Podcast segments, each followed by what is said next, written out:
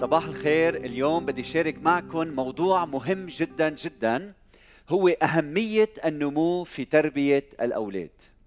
مثل ما كلنا بنعرف الولد لما بيولد بيولد إنسان بكل ما للكلمة من معنى لكنه غير ناضج. ينقصه الكثير لكي يبلغ سن الرشد ويحقق دعوة الله الكاملة من وجوده. فالله يلي خلق هذا الإنسان هذا الولد لا يريده أن يبقى طفلا يريده أن يكبر ليصبح كاملا. وعم بيستخدم كلمة كامل كما استخدمها الرسول بولس في أفسس أربعة والعدد 13 عندما قال إلى أن ننتهي جميعنا إلى وحدانية الإيمان ومعرفة ابن الله إلى إنسان كامل أي الإنسان الراشد إلى قياس قامة ملء المسيح فنحن كأباء وأمهات دورنا أن نساعد أولادنا على النمو اخلاقيا وجسديا وذهنيا ونفسيا وروحيا وعلى تحمل المسؤولية وبناء علاقات قوية مع الله ومع الذات ومع الآخر. من أجل تحقيق هيدي الغاية ألا وهي أن يصير كل ولد من أولادنا الإنسان الراشد ويبلغ القامة التي توافق كمال المسيح. وبحب زيد شغلة هنا. أننا لا نريد فقط أن نساعدهم. انتبه لكلمة نساعدهم. نحن نريد أيضا أن ندربهم. على ذلك لكي يأتي اليوم الذي فيه يتكلون على ذواتهم وعلى مواردهم الداخلية والخارجية من أجل اتخاذ القرارات الصحيحة يلي بتحقق هيدي الغاية العظيمة أي انعكاس صورة يسوع المسيح على هيدي الأرض. رح اليوم ركز على ثلاث نواحي للنمو. وبسبب ضيق الوقت الناحية الأولى رح أعطيها الاهتمام الأكبر وبعدين شارك باختصار جدا عن ناحيتين الثانية والثالثة لهم أهمية لكن التركيز سيكون على الناحية الأولى إذا لكي نحقق الغاية يعني أن نصبح أو أن يصبح الولد شخصا راشدا كما قلنا في المقدمة نحتاج إلى أولا إلى جو يشجع الولد على النمو الروحي. نشجع الولد على النمو الروحي. يسوع كان وما زال جذابا. والسؤال هل يسوع الذي تقدمه لأولادك جذابا أيضا؟ لنتذكر أن الله مرح وممتع ويفرح يضحك. ونحن كآباء صورة الله للولد. فإذا كنا دائما جديين كيف بده يشعر الولد تجاه الله؟ بولس يقول افرحوا في الرب كل حين وأقول أيضا افرحوا. من يكون الله اذا لما بيقول افرحوا في الرب يكون منبع الفرح ومصدره. وين مكتوب في الكتاب المقدس أن الضحك خطية؟ الأولاد أولاد لا يقدرون فعلا على التعلم من دون المرح والتسلي والفرح والاكتشافات. ونحن كعائلة لما بنعمل مع بعض بالبيت درس كتاب أو بنتكلم على أمور روحية في البيت لقاءاتنا يسودها جو من الفرح والضحك والمرح وهيدا صحي لأولادنا. هل بتعرف إنه الضحك علاج مهم للإنسان؟ هل بتعرف إنه الضحك يشفي؟ هل بتعرف إنه عندما نضحك معا في البيت الواحد بنشعر بوحدة؟ هل تعلم أن الضحك يزيل التوتر في الجو؟ فيا أهل تعلموا كيف تحكوا مع أولادكم أمور روحية عميقة وأنتم في نزهة مع أولادكم. أو عندما تكونون في حالة مرح وفرح وتسلية من قال أن الأمور الروحية يجب أن تناقش في جلسات رسمية فقط؟ من؟ من؟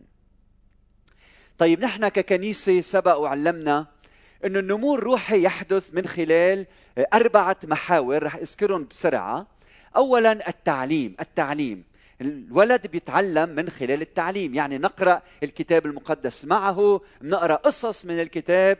أنتم بتعرفوا الولد بشكل عام عنده انفتاح للأمور الخارقة ويحب أن يسمع عن معجزات الرب يسوع المسيح وبيقبلها بسهولة. فنحن بنعلم أولادنا بالكلمة هيك بينمو. رقم اثنين من خلال التواصل الروحي بين الله وأولادنا. يعني بنشجع أولادنا أنه يصلوا ويشكروا ويعبدوا ويسبحوا بنعلمهم أنه الحياة الحقيقية هي أن تعيش كل يوم برفقة الرب يسوع المسيح رب الحياة. هيك بينمو أولادنا. رقم ثلاثة الولد بينمى من خلال العلاقات بينه وبين الأهل بينه وبين الكنيسة.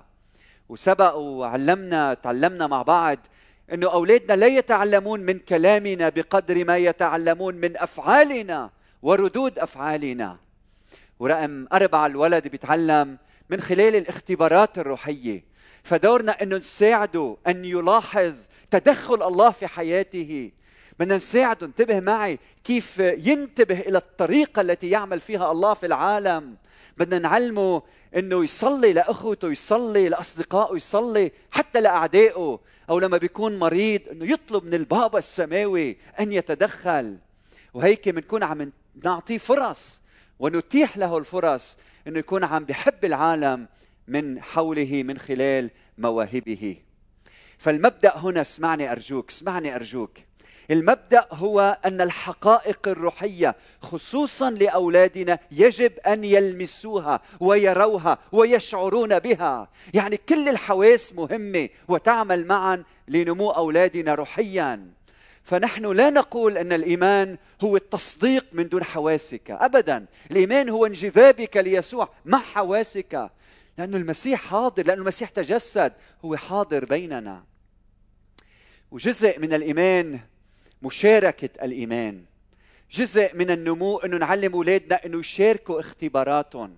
الإيمان أخوتي منه شمعة بنشتريها من السوق وبناخذها إلى إلى البيت ونضعها على الرف ونتأمل بها من وقت إلى آخر. ابدا. الإيمان مشعل. نذهب به من مكان إلى آخر ونضعه بيد الآخرين.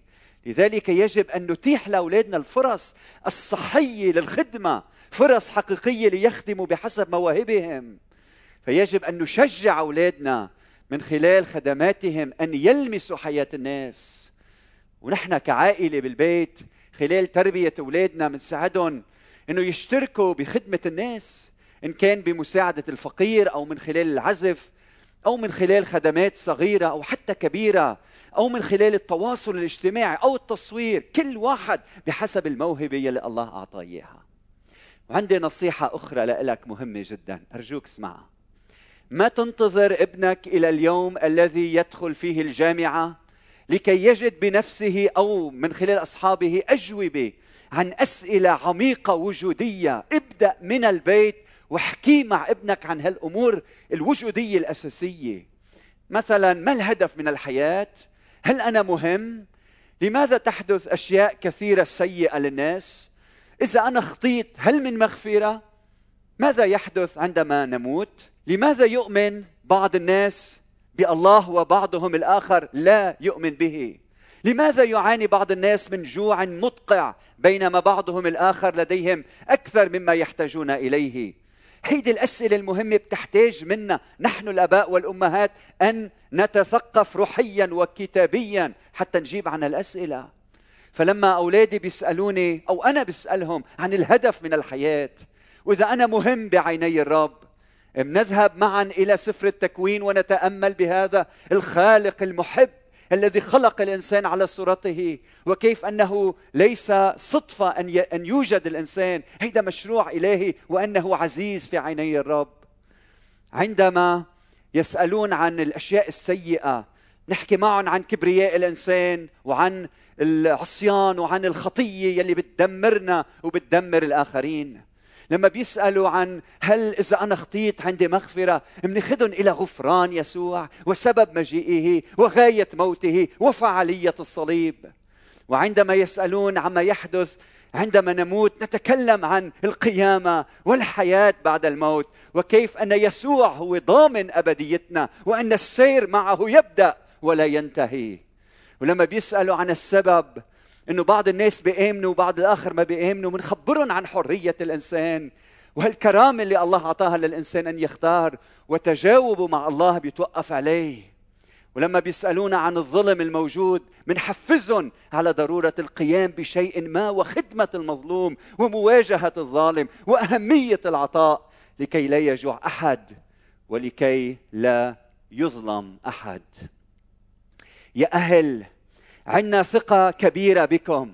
إلى الأمام هيدي مسؤوليتنا أولادنا هم تلامذتنا.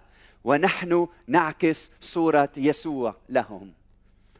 ربما تقول السيس المطلوب اذا صعب جدا. من يستطيع أن يكون أب صالح؟ من يستطيع أن يكون أم صالحة؟ بدي أقول لك اليوم الغير مستطاع عند الناس مستطاع عند الله. تذكر أنت منك لوحدك في تربية الأولاد لديك الروح القدس والعروس لديك الروح القدس ليعينك. انفتح إلى عمل الروح ما ما تغلق الباب على عمل الله بحياتك والكنيسة إلى جانبك. هيدي كنيستك هيدي عيلتك الكبيرة. الكنيسة لها دور مهم في تربية أولادنا بطريقة مباشرة أو غير مباشرة. كما نفعل كل يوم من خلال العظات يلي بنقدمهم. نحن عم نساعدك. وأيضا من خلال مجموعات رفاق الحياة عم نساعدك لحتى تكون أب صالح لحتى تكون أم صالحة. ونصيحة أخرى لك. إياك إياك تحمي أولادك من الكنيسة. إياك تمنع أولادك من الكنيسة. هيدا خطأ كبير. إياك تخلي أولادك يشعروا إنه الكنيسة وحش عم يخطفك من منهم. أو إياك أنت تحرم أولادك منك بسبب انشغالك. في خدمة الكنيسة وبالعطاء في الكنيسة والخدمة الروحية. علم أولادك كيف يحبوا الكنيسة كيف حب أنت الكنيسة احترم أنت الكنيسة. ما تتكلم على أي عضو في كنيستك بالسوء خصوصا أمام أولادك. علم أولادك يغفروا لمن يسيء لهم في الكنيسة. يسوع بحب كنيسته. هيدي عروسته الناصعة البياض يراها جميلة وجذابة جداً. هيدا هو الجو الروحي يلي يسهم في نمو أولادنا حتى يصبحوا مشابهين صورة ربنا ومخلصنا يسوع المسيح. رقم اثنين منحتاج إلى جو يشدد على تحمل المسؤولية، هيك بينمو أولادنا من خلال تحمل المسؤولية. أحيانا بسبب إيماننا وخوفنا على أولادنا منقوم بحمايتهم بطريقة نسجنهم عن العالم من حولهم وهذا خطأ. المسيح قال أنتم في العالم ولكنكم لستم من العالم. لما صلى قال لست أسأل أن تأخذهم من العالم بل أن تحفظهم من الشرير. يجب أن نعلم أولادنا على اتخاذ القرارات الصحيحة وتحمل المسؤولية. ليه؟ لأن الحياة كلها مرتبطة بالقرارات التي نتخذها. فإذا أنا باخذ دائما القرارات عن أولادي بدي أسألك كيف بدهم ينمو أولادنا؟ كيف بدهم ينمو؟ اذا انتبه لهيدي الجملة المهمة. أنا مسؤوليتي أن أقود أولادي في طريق الإلهام وليس في طريق الإملاء. بدي اقوده في طريق الإلهام. لا أملي عليه ماذا يجب أن يفعل بل ألهم ولدي بدعم ولدي حتى هو يختار الأفضل له. وعندما يختارون يتحملون المسؤولية حتى يصيروا رجال ونساء فعالين في المجتمع فعالين. فبدي منك ما تملي على ولدك ماذا يدرس وبأية جامعة يتخصص ومن يتزوج وكيف يعيش في المستقبل وأين حط له قيم وخلي هو يختار. إذا أنت طبيب هذا لا يعني أنه قصد الله له أن يصبح طبيبا. أو أنت مهندس هذا لا يعني ابنك أو بنتك لن تتعلم شيء إلا الهندسة. ارشده وجهه خليه يكتشف مواهبه وادعمه حتى يختار لنفسه. وانت كن واقف إلى جنبه. وإذا من هو وصغير ما بتشجعه على اتخاذ القرارات. انتبه لن يعرف كيف يقرر لنفسه عندما يكبر. فما يحتاج إليه الولد هو إنك تحط قدامه خيارات متعددة. ومش إنت تقرر عنه كل الوقت بطريقة صارمة. أحيانا بنظن أننا نسهل على المراهق ومنقرر عنه ماذا يجب أن يفعل. ولكن هذا يدمر قدرته على اتخاذ القرارات لاحقا. فبتشوف كثير من الأولاد لما بيكبروا بيصيروا ناطرين الآخرين حتى يقرروا عنهم لانهم ما تعلموا كيف هن يتخذوا القرارات الصحيحة. بده مين يزوجهم بده مين يقول لهم بده مين يوجههم. بيبقوا ناطرين لحتى حدا يتدخل في حياتهم. في قصة مشهورة جدا لشاب معروف يلي وجد وهو صغير جواهر بتساوي الملايين بجانب سكة حديد. وبسبب إنه هو صادق ما أخذ هالجواهر راح وحطها وأعطاها لدائرة الشرطة. فأخذت الشرطة هالجواهر وعملت إعلان قالت لمن فقد تلك الجواهر أن يأتي ويخبرنا. هلأ لم يأتي أحد. فحجزت هالجواهر حتى صار عمر هذا الولد 18 سنة من ثم أعطيت له. وبقول هذا الشاب بعد عشرين سنة من حصوله على تلك الجواهر إنه يا ليته لم يجدها لأنه المال خرب حياته فأصبح مدمن على المخدرات والشرب والشر وقال إن الكثيرين من أصدقائه كانوا برفقته من أجل الحصول على أمواله فقط. فوين المشكلة هنا؟ المال بحد ذاته لا أظن. المشكلة أنه هيدا الولد لم يتعلم كيف يتحمل مسؤولية هذا المبلغ الكبير من المال وما تعلم كيف يدير أمواله بالطريقة الصحيحة. المال ليس من الشيطان لكن السؤال في كيفية إدارته ومدى سيطرته على الإنسان وعلى قراراته. فكانت النتيجة أنه خسر كل تلك الملايين وخسر نفسه أيضا. والسبب؟ السبب أنه نال الكثير وشخصيته غير مدربة على إدارة الكثير فخسر كل شيء. يجب أن نعلم أولادنا مهارات العيش واتخاذ القرارات رويدا رويدا وهم صغار. علم أولادك كيف يتعاملوا مع الناس من حولهم. علم أولادك كيف يتعاملوا مع المال مع الممتلكات مع الظروف مع التحديات.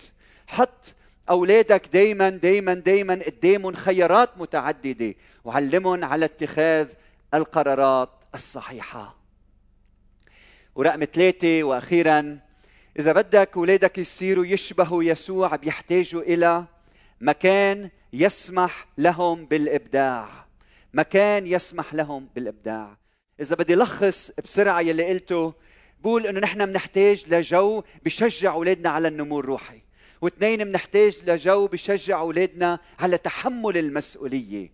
وهلأ نحتاج لمساحة من أجل الابداع الإبداع. شو علاقة الإبداع بالتشبه بيسوع؟ يسوع إخوتي رب الإبداع. والإبداع يلي وضعه الله فيك يا إنسان هو الأداة نحو تحقيق خطة الله في حياتك. ومن خلال الإبداع أنت تصل إلى ما يريدك الله أن تصل إليه. في هذا العالم وتذهب بالعالم إلى المكان الذي يريده الله له. فمثل ما قلت برجع بقول أنا مسؤوليتي أن أقود ولدي في طريق الإلهام والإبداع وليس في طريق الإملاء. ابني منه ملكي أنا وابني ملك الرب. ابني من مسؤوليتي ولكنه ليس ملكي أنا وكيل عليه أنا وكيل عليه. طيب شو المطلوب؟ مطلوب أنه كلما خلقنا فرص لأولادنا لكي يروا أمور كثيرة ويلمسوا أمور أكثر ويذوقوا أمور أكثر. وطبعا عم بحكي عن أمور أخلاقية ازدادت معرفتهم وتوسعت آفاقهم وإمكانية الإبداع في حياتهم. اذا علينا كآباء وأمهات انه نشجع أولادنا على شيء بنسميه بالإنجليزي enthusiastic curiosity.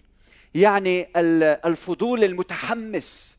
فهيدا الجو من حب التعلم واكتشاف أمور جديدة هو مهم جدا لنمو أولادنا. لكن لكن هيدا بيتطلب شجاعة المخاطرة منا. نحن كأهل متكلين على الله الذي يؤمن الحماية والإبداع. وهلأ السؤال كيف نصل كيف نصل إلى هذا الجو من الإبداع في البيت؟ نصل من خلال دخولك أنت كأب إلى عالم الطفل. من خلال خلق جو فيه مفاجآت إيجابية. من خلال نوع الألعاب نوع الأحاديث نوع الأسئلة يلي بنطرحها على أولادنا. نوع الترفيه الذي نقدمه لأولادنا. وأسلوب التشجيع المستمر يلي بنقدمه طيب من الآخر المطلوب أرجوك اسمع منيح إنه نزرع حافز الاكتشاف في قلب الولد حافز الاكتشاف في قلب الولد لأنه هكذا هكذا يكتشف هو أيضا عظمة الله من حوله. فالمطلوب إنه كل فرصة بتعترض أولادنا.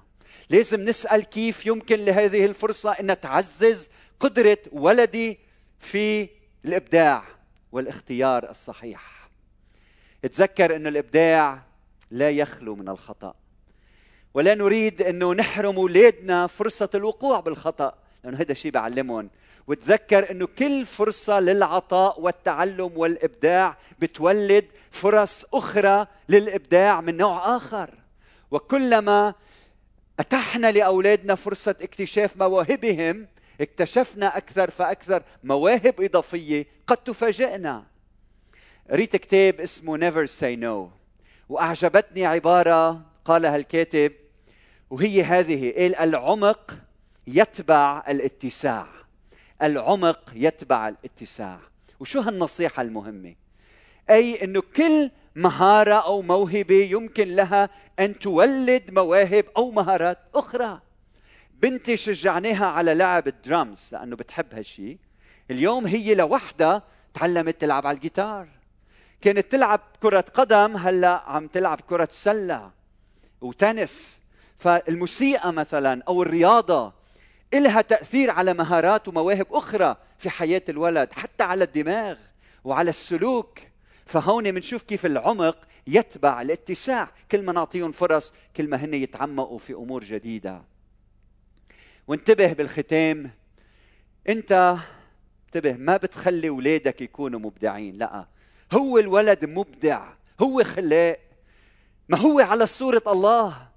أنت كل شيء بتعمله إنه إما بتحجم ولدك بتمنعه من إنه يحقق دعوة الله من حياته أو بتشجعه على ذلك. بدي إياك تعرف إنه هو بطبيعته بطبيعته خلاق بالإنجليزي بنقول nature طبيعته بطبيعته. فأولادنا انتبه مش مخلوقين فقط من تراب هم أيضا شركاء الطبيعة الإلهية هالقد خلاقين فالإبداع من مزاياهم من طبيعتهم. هيدا هيدا النيتشر تبعهم. لكن كل شيء مطلوب منا بنقول بالإنجليزي to nurture. نحن بنعمل عملية التنشئة والتغذية وهيك الولد بينمى. طيب عمليا هيدا الجو من الإبداع بيأثر على حياتك العائلية بشكل مباشر.